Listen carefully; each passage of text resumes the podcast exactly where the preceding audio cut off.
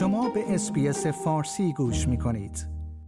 آنتونی آلبانیزی نخست وزیر استرالیا اولویت های دولت خود در اولین بودجهش را تشریح کرده است. این اولویت ها شامل خدمات ارزانتر مراقبت از کودکان، برنامه ریزی برای ایجاد شغل ها و مهارت های جدید و مقابله با تغییرات آب و هوایی است. وی در گفتگو با ABC اظهار داشت انرژی پاکتر و ارزانتر باعث ایجاد یک تحول بزرگ در دهه جاری خواهد شد. نخست وزیر استرالیا همچنین در مورد افزایش حمایت از مسکن دولتی و اجتماعی، آموزش و خدمات مراقبت از کودکان صحبت کرد.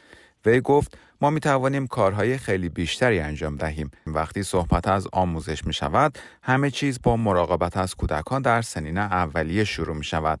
آقای آلبانیزی افزود، حزب کارگر قصد دارد خدمات مراقبت از کودکان را ارزانتر کند. همه چیز از این شروع می شود با آموزش در سنین پایین. چرا که 90 درصد از مغز انسان در طول پنج سال اول زندگی رشد می کند. وی گفت ما باید اطمینان حاصل کنیم که هر کودک این فرصت را دارد تا بهترین فردی شود که می تواند. چرا که این نه تنها با آن فرد کمک می کند بلکه برای استرالیا نیز کلیدی است.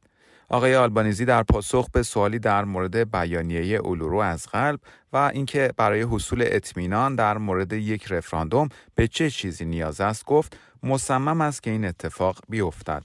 وی افزود موضوع این است که با بومیان استرالیا در مورد اموری که آنها را تحت تاثیر قرار می دهد مشورت شود.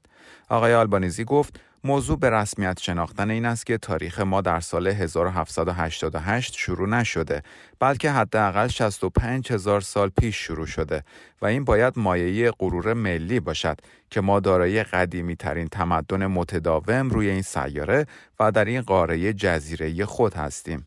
آقای آلبانیزی همچنین به روابط استرالیا و فرانسه اشاره کرد و گفت هفته آینده با امانوئل مکرون رئیس جمهوری فرانسه ملاقات خواهد داشت و اشاره کرد دو کشور نیاز به یک شروع نو در روابط خود دارند.